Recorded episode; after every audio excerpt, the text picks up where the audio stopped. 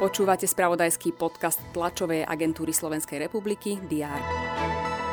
Inflácia v maji klesla na úroveň 11,9% Najvyšší súd potvrdil odmietnutie obžaloby na exministra vnútra Roberta K. a podnikateľa Jozefa B. staršieho za zločin podplácania.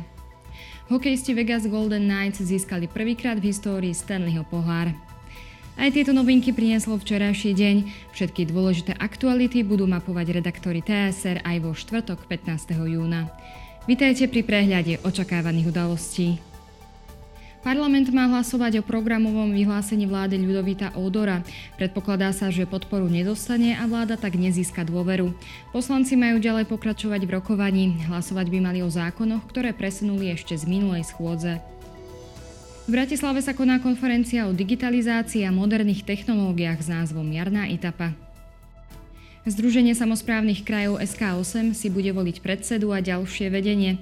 Podpíše tiež memorandum o spolupráci medzi Slovenskou inovačnou a energetickou agentúrou a samozprávnymi krajmi. V nemocnici v Lúčenci odovzdajú 8 nových lôžok na intenzívnu starostlivosť. V Bruseli zasadá Severoatlantická rada na úrovni ministrov obrany. V rámci neho bude rokovať aj kontaktná skupina pre koordináciu vojenskej pomoci Ukrajine. V Británii zverejnia správu o tom, či britský expremiér Boris Johnson zavádzal parlament v afére Partygate, teda konania večierkov vo vládnych budovách v čase protipandemických obmedzení. Ukrajinský prezident Volodymyr Zelenský sa cez video prihovorí poslancom švajčiarského parlamentu.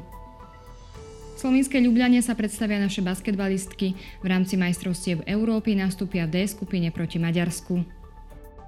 Proti Maďarom sa postavia na ihrisko aj slovenskí futbalisti do 21 rokov. Prípravný zápas odohrajú v Trnave. Štvrtok bude na Slovensku slnečný, teploty vystúpia na 20 až 25 stupňov. Ďalšie dôležité udalosti nájdete v spravodajstve TSR a na portáli teraz.sk. Želám vám príjemný deň.